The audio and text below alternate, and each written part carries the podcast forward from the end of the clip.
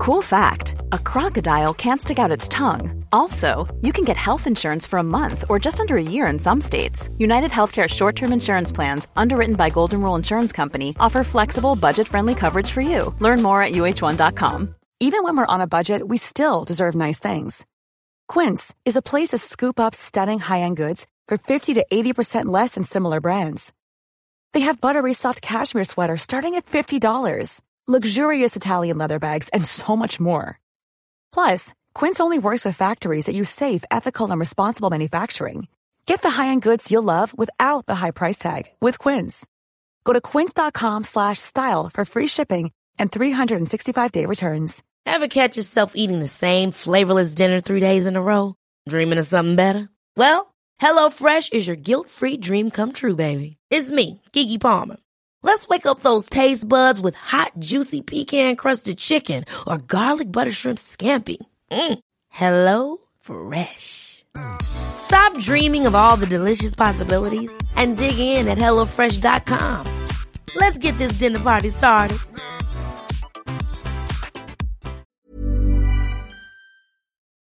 Bonjour tout le monde, j'espère que vous allez bien. On se retrouve aujourd'hui pour un nouvel épisode de podcast et j'ai décidé aujourd'hui de parler de mon parcours.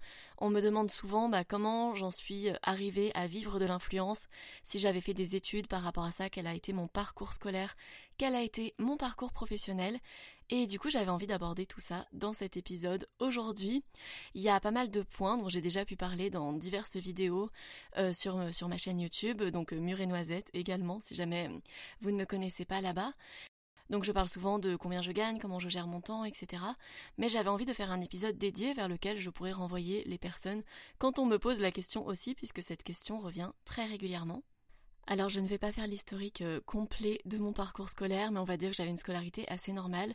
J'étais plutôt une bonne élève, j'avais vraiment de bonnes notes sans trop de difficultés, euh, jusqu'à ce qu'il faille vraiment travailler pour réussir, et j'ai vraiment ressenti cette différence quand je suis arrivée à peu près en seconde ou en première, j'ai pu passer en première scientifique, c'était vraiment ce qu'on me recommandait. Et là, j'ai vraiment commencé à avoir des difficultés tout simplement parce qu'il fallait travailler après les cours et que c'était quelque chose que je ne faisais pas du tout. Mais, euh, j'avais très peu d'intérêt pour les matières scientifiques finalement. Enfin, j'aimais bien ce qu'on faisait, mais j'aimais pas les cours du tout. Et finalement, ce qui sauvait un petit peu mes notes, c'était les choses qui n'avaient rien à voir avec les matières scientifiques. Je rattrapais avec les choses dans lesquelles j'avais encore des facilités, sans avoir particulièrement besoin de, travailler dur. Donc c'était plutôt les langues. C'est vraiment finalement mes notes en italien, en anglais, euh, qui, ont, qui ont sauvé un petit peu le fait que j'ai pu avoir mon bac S. J'étais vraiment quelqu'un qui ne savait pas du tout ce qu'elle voulait faire plus tard. En fait, j'avais plein d'idées, plein de métiers que je voulais faire, mais, euh, mais j'avais aussi très peu confiance en moi sur ma capacité à, à travailler. J'avais très peur de ne pas savoir travailler du tout par rapport au fait que je remarquais bien que moi j'avais du mal à, à travailler sur mes cours après, euh, après être allée au lycée. Enfin, quand je rentrais chez moi, j'avais envie de tout sauf de travailler et c'était vraiment très difficile pour moi. Euh, j'arrivais à sauver un petit peu les meubles, à, me forcer vraiment à travailler quand il le fallait, mais, mais c'était difficile pour moi. Et pour autant, finalement, je travaillais sous d'autres formes parce que je faisais du babysitting, parce que je m'investissais dans plein de projets en dehors du, lycée, mais je les voyais pas du tout comme euh, des choses qui pouvaient me, qui pouvaient m'apporter quelque chose euh, plus tard. Par exemple, je tenais une, une page sur Facebook sur laquelle je donnais des petits conseils d'ados, ce genre de choses. Mais en tout cas, ça, c'était pas quelque chose que je voyais comme une possibilité de travail, alors que finalement, ça ressemble pas mal à ce que je fais aujourd'hui, même si je le fais quand même de manière plus professionnelle aujourd'hui. J'ai donc décidé de faire psychologie à la fac, euh, donc de faire une licence de psychologie. En première année, j'aimais vraiment beaucoup les cours, j'aimais ce que j'apprenais. Je trouvais que c'était vraiment très intéressant, mais c'est vrai qu'au fil du temps, je me désintéresse du métier de psychologue, qui est généralement ce que l'on fait, ou en tout cas ce que l'on peut faire après un master de psychologie. Et euh, donc euh, je continue parce que j'avais jamais rien abandonné. Euh, bah, j'avais jamais redoublé, j'avais jamais été en échec ou quoi que ce soit. J'avais toujours réussi à sauver les meubles au moment où il fallait vraiment donner un petit coup, vraiment travailler pour réussir à passer à l'année suivante, etc. J'avais toujours réussi à le faire. Et donc, malgré le fait que ça m'inspirait de moins en moins d'être psychologue, je, je continuais à la fac En parallèle, je suis devenue végane, donc je suis devenue végane quand j'avais 20 ans. Et pour moi, c'était quelque chose de très important. C'était, euh, j'avais développé mon compte Instagram, j'avais créé un blog, j'avais atteint 15 000 abonnés sur Instagram. Je ne voyais pas ça comme quelque chose qu'on pouvait professionnaliser du tout. Je ne pensais pas du tout qu'on pouvait en vivre. Mais, euh, mais juste, j'adorais faire ça à côté des cours et euh, je m'investissais beaucoup plus dedans que dans mes cours. J'ai donc continué jusqu'en troisième année de psychologie. Au deuxième semestre, je me suis vraiment beaucoup désintéressée. J'avais énormément d'angoisse par rapport au fait de, par rapport à mon avenir, par rapport au fait d'aller en master, par rapport à plein de choses. Je me sentais vraiment nulle, incapable. Enfin, c'était une période assez, euh, assez difficile et dévalorisante. Et du coup, j'ai pris une décision qui était vraiment très difficile pour moi, c'est que j'ai décidé d'arrêter. Euh, ce qui est bien avec euh, la fac, enfin, je sais pas comment ça fonctionne avec plein d'autres systèmes, mais c'est que les années qu'on a déjà validées, enfin les semestres qu'on a déjà validé, certaines matières qu'on a déjà validées, etc. On n'a pas à les repasser, donc ça me laissait l'opportunité de, de revenir si un jour j'avais envie de continuer ou si j'avais juste envie de, de valider ce qui me manquait. Vu que j'avais vraiment très peu travaillé au deuxième semestre, j'avais pas envie de valider avec une, une moyenne qui me permette tout juste de valider l'année, mais qui ne me permette pas d'aller dans le master que je souhaitais si jamais j'avais voulu continuer. J'ai donc décidé de ne pas aller aux examens du deuxième semestre, ce qui a été très très angoissant pour moi, notamment par rapport au fait que j'avais le, même si je travaillais pas beaucoup chez moi, j'avais toujours eu ce, petit syndrome de l'élève modèle qui est attentive en cours, qui euh, qui fait pas de bruit, qui fait ce qu'il faut faire en temps et en heure, qui n'est pas en retard, ce genre de choses. Et donc c'était très difficile pour moi de, ne pas y aller vraiment jusqu'au moment où, euh, où mes examens ont eu lieu et où j'étais chez moi et je n'y allais pas. Ça a été très dur. Et euh, au moment où c'est passé et où j'avais plus aucune emprise sur ça, j'ai commencé à me sentir beaucoup mieux. Au-delà de ma propre pression du fait d'arrêter mes études, ce qui est quelque chose d'énorme pour moi, c'est que ça provoque un vrai ouragan dans ma famille à ce moment-là. J'ai une famille où tout le monde a fait quand même des études longues ou très longues. Mon père a fait une thèse, ma mère a un master, euh, presque tous mes cousins, et on est une grande famille, presque tout le monde est allé vers le master ou au-delà. Donc c'est vrai que ça, ça causé quelque chose d'assez euh, d'assez particulier, surtout que c'était très surprenant pour les gens de ma famille qui s'étaient habitués à ce que je sois très sérieuse. Et, euh, et donc en plus du fait que je devais vraiment prendre sur moi pour ne pas considérer mon arrêt comme un échec, je devais euh, bah, essayer de convaincre les autres que je n'étais pas en train de faire quelque chose de, de totalement stupide et que j'allais essayer de trouver ce qui était le mieux pour moi. Comme j'en ai déjà parlé euh, pas mal de fois sur YouTube, ça fait très longtemps que j'ai une démarche plutôt frugaliste, même très jeune finalement quand j'étais adolescente. J'ai toujours eu tendance à mettre de l'argent de côté, à essayer de planifier mon avenir financièrement parce que je savais que j'avais cette indécision en fait et que et que bah je préférais sécuriser les choses. Donc au moment où j'ai arrêté mes études, j'avais pas envie de passer une année à voyager ou, ou, à profiter ou ce genre de choses. J'avais envie de trouver un travail aussi pour rassurer mes proches. Donc euh, je m'étais donné un mois pour trouver un travail, qu'il soit alimentaire ou non. Donc j'ai commencé à postuler pour euh, des services civiques, à réfléchir à ce que je pouvais faire. Et euh, trois jours après la date où je ne suis pas allée à mes examens, j'ai trouvé un travail dans un restaurant vegan où, où j'étais allée avec l'espoir qu'ils puissent m'embaucher. J'avais mangé là-bas. Et à la fin du repas, je leur avais demandé s'ils recherchaient quelqu'un. Et j'ai eu beaucoup de chance puisqu'ils avaient une soirée prévue dans, dans quelques jours et ils m'ont annoncé qu'ils cherchaient une extra. Donc à ce moment-là, c'était pas la perspective d'un, d'un travail sur le long terme, mais en tout cas, ça m'allait parce que ça allait me rapporter un petit peu d'argent. Et puis c'était dans un domaine qui m'intéressait puisque c'était un restaurant vegan qui d'ailleurs était végétarien à ce moment-là, pas encore vegan. Donc ça, c'était en 2017 et à cette soirée, j'avais justement rencontré une personne qui avait 30 000 abonnés sur les réseaux sociaux dans le même domaine que moi. J'avais vu qu'elle avait des partenariats sur euh, sur son compte et je lui avais demandé si elle arrivait à en vivre. J'ai tendance à être assez euh, assez cash avec les personnes par rapport à l'argent. Et, euh, et, elle me disait qu'elle en vivait absolument pas.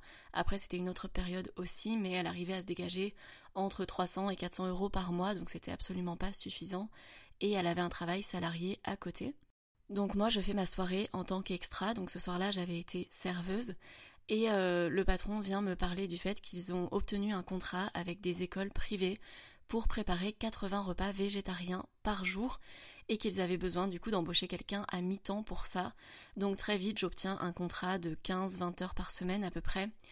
Euh, et pendant tout le mois, tout ce premier mois où j'avais ce contrat, j'ai fait énormément d'heures supplémentaires. Ce qui fait qu'au bout d'un mois, mon contrat s'est transformé en, un contrat à 39 heures par semaine, comme c'est souvent le cas en restauration.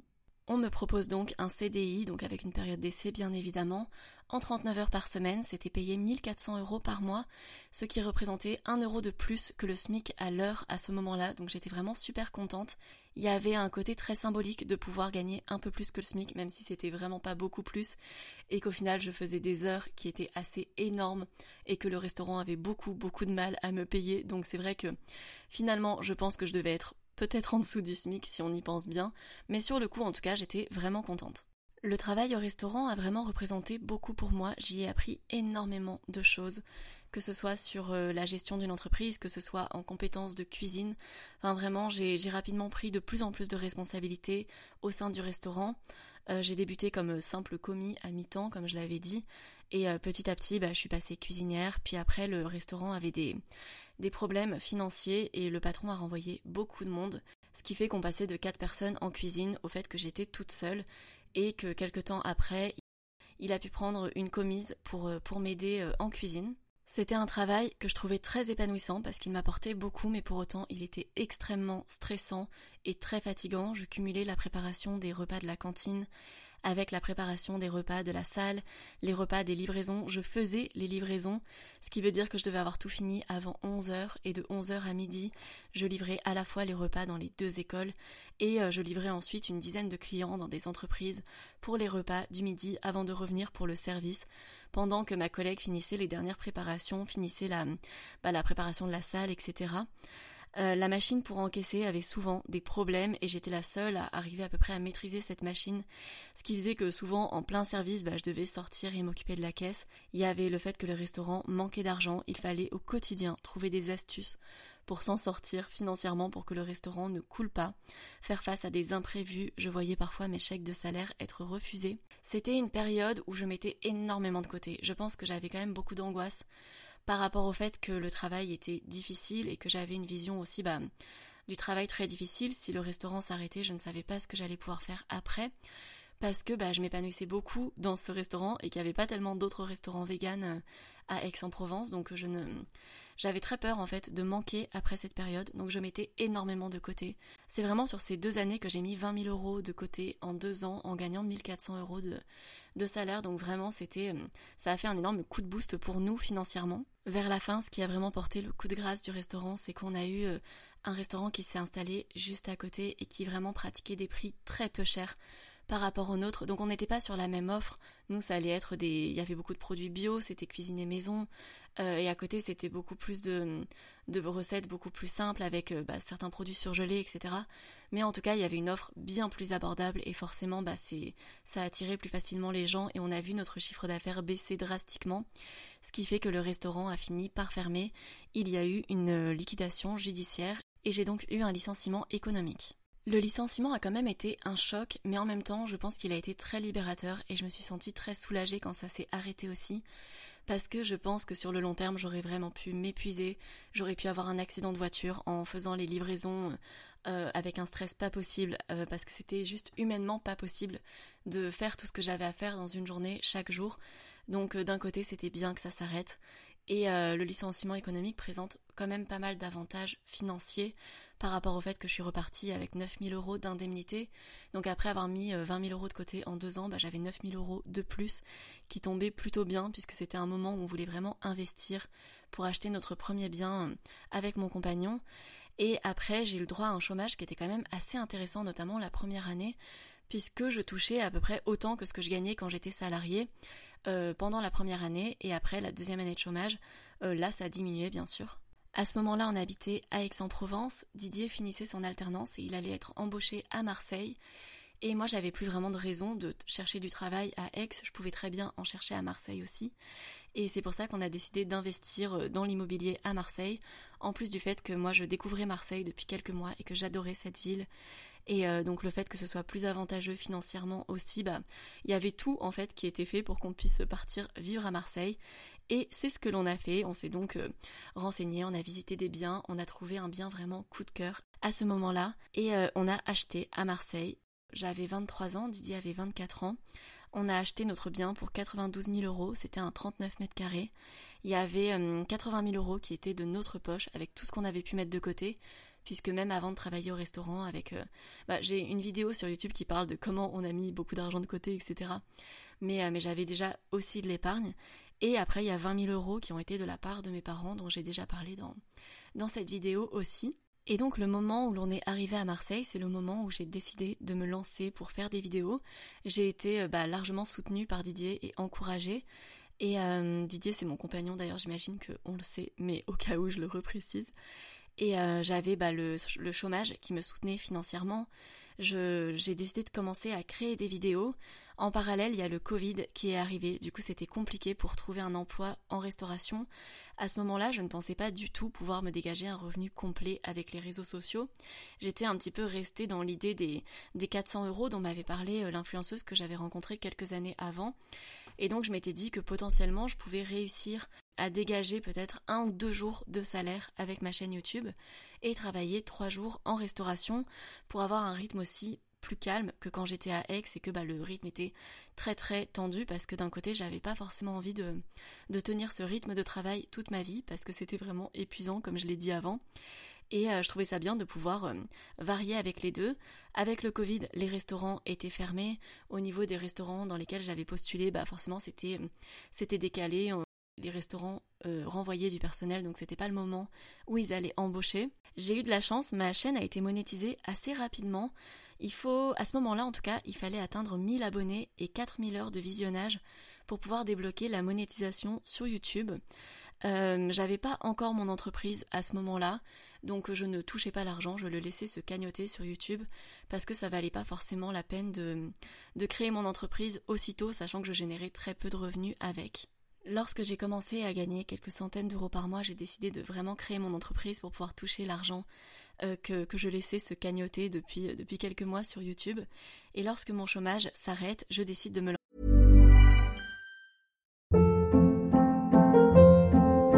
Hold up. What was that? Boring. No flavor. That was as bad as those leftovers you ate all week. Kiki Palmer here, and it's time to say hello to something fresh and guilt-free. Hello Fresh. Jazz up dinner with pecan-crusted chicken or garlic butter shrimp scampi. Now that's music to my mouth. Hello Fresh. Let's get this dinner party started. Discover all the delicious possibilities at hellofresh.com.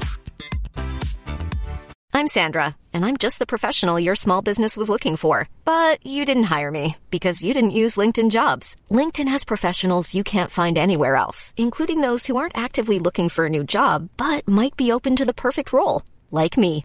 In a given month, over 70% of LinkedIn users don't visit other leading job sites. So if you're not looking on LinkedIn, you'll miss out on great candidates like Sandra. Start hiring professionals like a professional. Post your free job on linkedin.com/people today. Sans filer. C'était une décision difficile à prendre parce qu'à ce moment-là, je gagnais pas du tout un salaire euh, un salaire plein. Au moment où je touche ma dernière euh, allocation de chômage, je suis même en train de me dire que si ça se trouve, je toucherai plus jamais autant ou en tout cas pas avant un bon moment. Euh, sachant que ma dernière allocation était de 1000 euros. Et à ce moment-là, moi, je gagnais à peu près 700 euros brut par mois. Je postais deux vidéos par semaine. J'avais pas encore de partenariat. Et euh, donc c'était quand même une, une, décision qui me faisait peur, mais que je pouvais faire parce que notre appartement était intégralement payé, donc on n'avait pas de loyer. Mes charges fixes étaient vraiment basses, donc ça me rassurait. Je sais pas si j'aurais réussi à me lancer sans filer comme ça, euh, si j'avais eu mon loyer à payer par exemple, ou si j'avais eu des charges plus importantes mais euh, c'était un choix de vie qu'on avait fait de vivre sobrement et j'avais envie de me laisser le temps de, créer ma chaîne YouTube, quitte à gagner beaucoup moins d'argent. Et c'était aussi difficile pour moi parce que j'avais toujours eu l'habitude de mettre beaucoup d'argent de côté, peu importe ce que je gagnais, et que là c'était quand même plus difficile pour mettre de l'argent de côté. Je commence donc à démarcher des marques avec lesquelles je pourrais travailler avec un cahier des charges très précis, puisque je ne souhaite pas faire la promotion de produits d'origine animale. Je veux que les produits soient éthiques et que les produits aient un intérêt pour les gens. Et, euh, le truc, c'est que bah, les marques qui ont ce genre de produits, parfois, elles ont vraiment pas beaucoup de budget, ou alors elles ont vraiment un minuscule budget. Et euh, du coup, ça rend assez compliqué de travailler euh, et de pouvoir gagner sa vie en travaillant avec des marques comme ça. Les premiers mois sans chômage sont vraiment difficiles. Euh, j'ai de faibles revenus, heureusement l'appartement est payé, j'ai de l'argent de côté aussi, mais dans lequel j'ai pas forcément envie de piocher, mais bon, s'il le faut, ça me dérange pas de le faire. Et euh, c'est de l'argent que j'avais épargné sur mon allocation pendant que j'étais au chômage pour justement préparer mes, mes premiers mois d'entreprise. Et en fait, on est arrivé à un mois où vraiment ma monétisation YouTube a baissé. Et c'était vraiment ma source principale de revenus à ce moment-là. Et, euh, et, je me rappelle que ça avait fait tomber mon, mon, revenu net du mois à 300 euros. Parce que oui, par rapport à ce qui est généré, bah, je paye quand même des charges dessus, même si, euh, même si je gagne pas beaucoup, bah, faut toujours que je paye des charges dessus, etc., ce qui est normal. Et, euh, et du coup, à ce moment-là, je me rappelle que j'ai quand même angoissé. Globalement, à partir du moment où j'avais arrêté mes études, j'avais arrêté d'angoisser. Même le stress du restaurant, ne me faisait pas angoisser comme ça. C'était un stress assez productif qui me poussait à, faire beaucoup de choses, mais euh, qui me faisait pas angoisser, qui me faisait pas faire des insomnies. Et là, c'est revenu, je recommence à angoisser et je passe vraiment une nuit. Je me rappelle vraiment, j'ai passé une nuit sur mon ordinateur à chercher ce que je pouvais faire à la place si jamais j'échouais.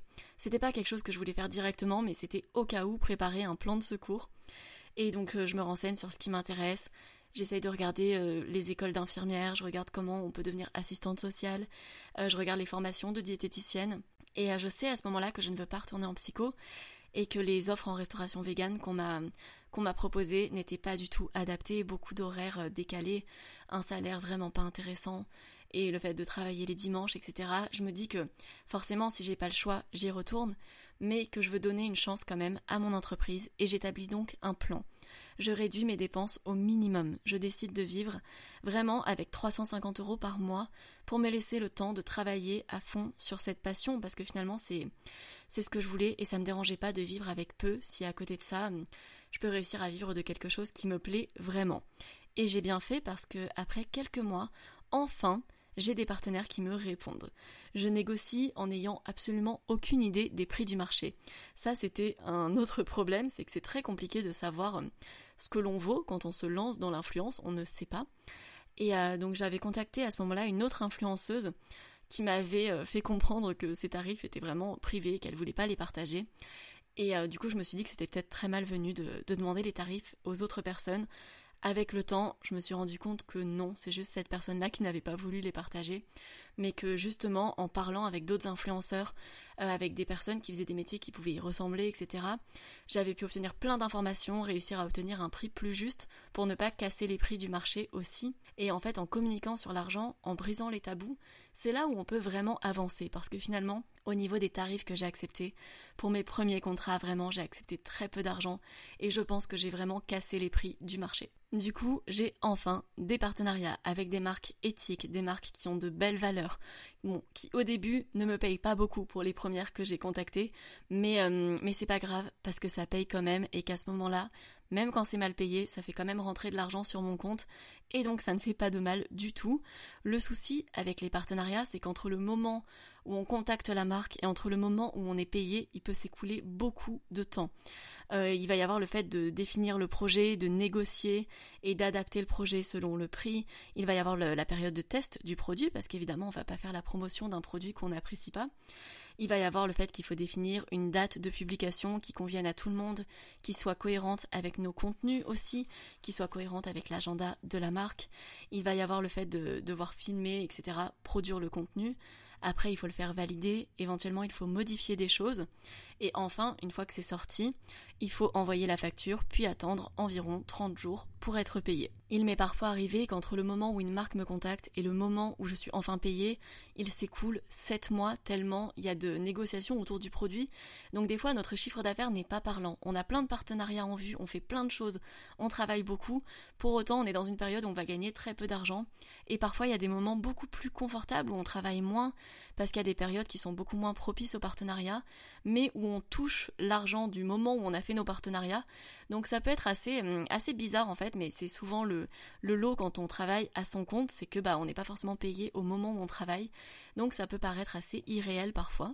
Heureusement, dans mon parcours, j'ai eu beaucoup de chance puisque j'ai une série de vidéos que je faisais depuis le tout début de ma chaîne et qui marchait plutôt bien, qui a vraiment cartonné. Donc là, on est environ 4 mois, je dirais, après que je sois vraiment sans filet, sans chômage, etc.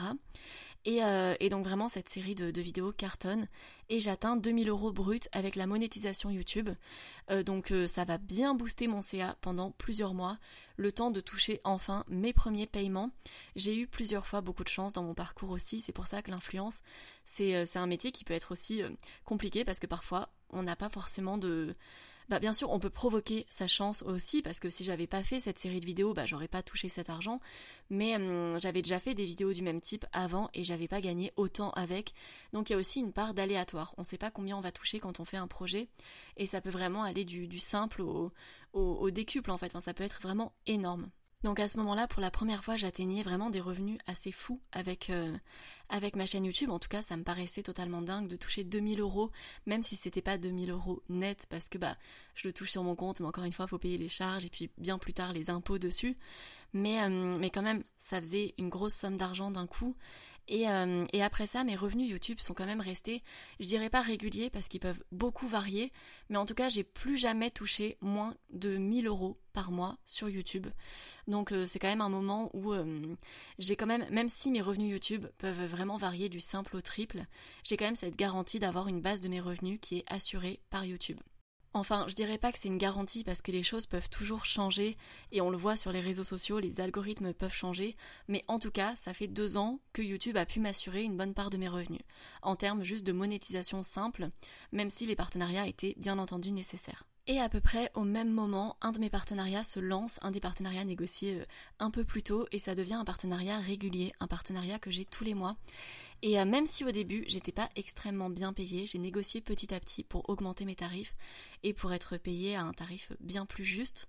Euh, et, ça, c'est vraiment une grande source de stabilité pour moi aussi, puisque ça vient compléter mes revenus de YouTube qui sont quand même variables et aussi bah, sur lesquels je peux pas non plus me reposer sur le long terme en espérant avoir toujours la même chose. Ça me permet d'avoir autre chose, même si rien n'est jamais garanti à 100%. Mais on va dire que quand on met ses œufs dans différents paniers, on a quand même moins de risques de se retrouver avec plus rien du jour au lendemain. Aujourd'hui, j'ai quand même plus de charges qu'à ce moment-là, puisque bah, je ne peux plus vivre avec 350 euros seulement par mois. Euh, j'ai besoin d'au moins 800, voire 900 euros pour payer mes charges fixes, vu que nous avons maintenant un crédit immobilier pour notre nouvel appartement. Et étant donné que l'influence reste un métier qui peut être instable et que c'est pas parce que ça marche aujourd'hui que ça marchera dans un an, dans deux ans, euh, voilà, je, veux mettre beaucoup d'argent de côté. Pour moi, je ne veux pas me contenter de gagner ce dont j'ai besoin pour vivre. Je veux vraiment vivre en fonction de mes besoins et euh, gagner de manière à pouvoir épargner de l'argent pour plus tard. Donc je mets au moins 50% de mes revenus de côté chaque mois, tout simplement parce que en tant qu'auto-entrepreneur, même si je cotise pour la retraite, je cotise pour la sécurité sociale, mais je ne cotise ni pour mes congés payés ni pour mon chômage et euh, donc en cas de bah, d'arrêt forcé pour une raison ou pour une autre, je ne peux pas forcément toucher des revenus et j'ai besoin d'avoir une garantie. Aujourd'hui, pour remplir mes objectifs, il me faut à peu près 2 à 3 projets en collaboration par mois qui vont inclure ma collaboration régulière pour pouvoir euh, tenir mon mode de vie, donc avec euh, ma part d'épargne, ma part de consommation, etc. Et en essayant de ne pas trop se reposer sur YouTube sachant que mon contenu est intégralement gratuit sur toutes les plateformes. C'est vraiment ces méthodes-là que j'ai choisies pour me rémunérer j'ai également un compte Tipeee que je ne mentionne quasiment jamais, sur lequel les gens me laissent des fois des pourboires quand pour une raison ou une autre mon contenu a pu les aider, ou s'ils ont envie de me faire un cadeau tout simplement, mais c'est clairement pas une de mes sources les plus rémunératrices, je dois avoir une, une quinzaine d'euros par mois, et c'est vraiment chouette, ça me permet de, bah de m'acheter un petit truc qui pourra me faire plaisir, parfois je les laisse aussi se, se cagnoter pour ensuite acheter du matériel informatique par exemple, donc voilà, c'est toujours bon à prendre aussi même si bien évidemment je ne pourrais pas reposer mes revenus dessus. Pour amener un petit peu une conclusion à tout ça, donc euh, aujourd'hui je considère vraiment que vivre des réseaux sociaux, c'est une immense chance, vraiment. Je partage avec des gens autour de sujets qui me passionnent, je creuse, j'approfondis des sujets, j'essaye d'amener quelque chose, et en échange, je suis payée. Des fois, je parle avec mes copines de sujets qui, qui me passionnent, et, euh, et ça me met en tête une idée de vidéo que je pourrais faire, et je trouve ça assez dingue en fait de pouvoir littéralement être payée pour parler de, de choses que l'on aime, même si ça veut pas dire qu'il n'y a pas de, de travail derrière c'est pas forcément un métier que je recommande à tout le monde, notamment si on n'a pas d'argent de côté, si on n'a pas de plan B. Et il faut aussi penser au fait qu'il y a des points négatifs, comme dans tous les métiers. Mais par exemple, il peut y avoir parfois beaucoup de pression pour se plier à l'algorithme. Et euh, donc euh, l'algorithme YouTube, mais aussi les nouveaux algorithmes, les algorithmes de TikTok, les algorithmes d'Instagram qui peuvent être très ingrats aussi. Euh, il y a le fait d'avoir aussi l'angoisse de la page blanche, comme dans n'importe quel métier créatif. Il va y avoir le fait de s'exposer en ligne et qu'il y a toujours un risque de harcèlement qui est à prendre en compte. Il y a le risque aussi de placer sa valeur dans les chiffres, dans les statistiques. Et d'avoir un engrenage toxique en cas de baisse de statistiques par exemple et de soit se plier à faire du contenu qui ne nous plaît pas du tout pour, euh, pour essayer de rattraper nos statistiques et finalement ne pas se reconnaître dans ce que l'on fait ou tout simplement les risques de burn-out, de dépression ou d'isolement social qui peuvent aller avec le fait de travailler de chez soi, ça c'est pas réservé à l'influence, ça va avec, euh, avec beaucoup d'autres métiers aussi notamment en indépendant. Donc je suis quand même contente de ne pas forcément avoir commencé à 18 ans l'influence, d'avoir été à la fac, d'avoir travaillé, d'avoir fait d'autres choses avant de travailler à mon, à mon compte. Euh, tout ce que j'ai pu faire avant, ça m'a beaucoup apporté. Et je suis contente en fait de pas m'être lancée en me disant je veux devenir influenceuse, mais de partager autour de choses qui me passionnaient et sur lesquelles j'étais prête à partager bénévolement pendant des années, puisque clairement j'ai posté du contenu sur internet pendant au moins 5 ou 6 ans avant de toucher le moindre euro. Et donc c'est pas forcément un plan de carrière rentable si on veut se lancer aujourd'hui, en tout cas par rapport à ce que moi j'ai fait, il y en a qui peuvent se lancer du jour au lendemain. Mais je pense qu'il est compliqué de se lancer en se disant je veux devenir influenceur.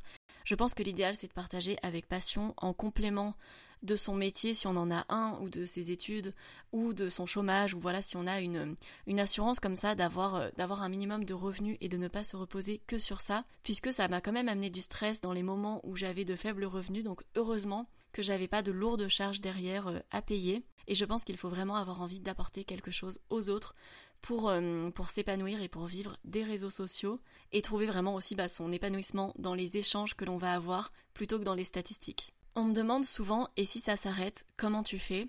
Alors c'est bien évidemment une éventualité, mais je pense que c'est comme dans n'importe quel métier en fait. Si on a une boulangerie et si ça s'arrête, qu'est-ce qu'on fait? Et euh, quand je travaillais dans la restauration, je me posais cette question aussi et si ça s'arrête, qu'est-ce que je vais faire? Et je pense que quand on travaille et qu'on même qu'on travaille à son compte ou qu'on travaille en, tant que salarié ou peu importe, on développe des compétences qui pourront toujours servir pour autre chose. Aujourd'hui, je sais que j'ai développé plein de compétences et qu'elles pourraient servir pour travailler pour une marque. Il y a aussi le fait que bah euh, je fais attention à mon argent que j'ai investi dans l'immobilier, que j'aimerais développer d'autres projets. J'ai toujours en tête ce projet de maison d'hôte pour plus tard qui, vraiment me, me fait rêver. Donc euh, clairement, ce serait une opportunité aussi. Et si par exemple l'influence devait, devait s'arrêter, peut-être que je pourrais bah, travailler dans la maison d'hôte de quelqu'un pour apprendre comment, comment ça se passe et ensuite l'appliquer dans ma propre maison d'hôte. Enfin voilà, il y a, y a plein d'opportunités. Je pense qu'il faut toujours être prudent. En tout cas, c'est ma manière de, de, faire les choses, notamment avec euh, tout ce qui n'a pas de, filet de sécurité. Euh, c'est vrai qu'avec le salariat, il y a beaucoup de filets de sécurité par rapport à, à l'entrepreneuriat, mais c'est aussi une belle expérience, donc je pense que ça dépend des personnalités de chacun. En tout cas, c'est tout pour cet épisode. J'espère vraiment qu'il aura pu répondre à certaines de vos questions. N'hésitez pas à venir échanger avec moi sur Instagram ou sous mes vidéos YouTube si vous avez des questions à me poser, si vous avez envie de discuter avec moi. Si vous êtes un influenceur qui se lance aussi et que vous ne savez pas combien vous faire payer, eh bien je serais ravie d'essayer de vous aider sur la, sur la question parce que j'aurais bien aimé euh, trouver plus facilement de l'aide sur le sujet au début. Euh, et, n'hésitez pas à mettre 5 étoiles sur la plateforme sur laquelle vous écoutez mon podcast. Si jamais vous avez la possibilité de mettre un commentaire, bah, n'hésitez pas à le faire, ça pourrait aussi beaucoup m'aider. En attendant que je sorte un nouvel épisode, n'hésitez pas à me retrouver sur mes autres réseaux sociaux. Je suis sous le pseudo Murée Noisette sur YouTube, sur Instagram. J'ai même une page Facebook, vous pouvez voir ça aussi. Et moi, je vous dis à très bientôt et d'ici là, portez-vous bien. Ciao, ciao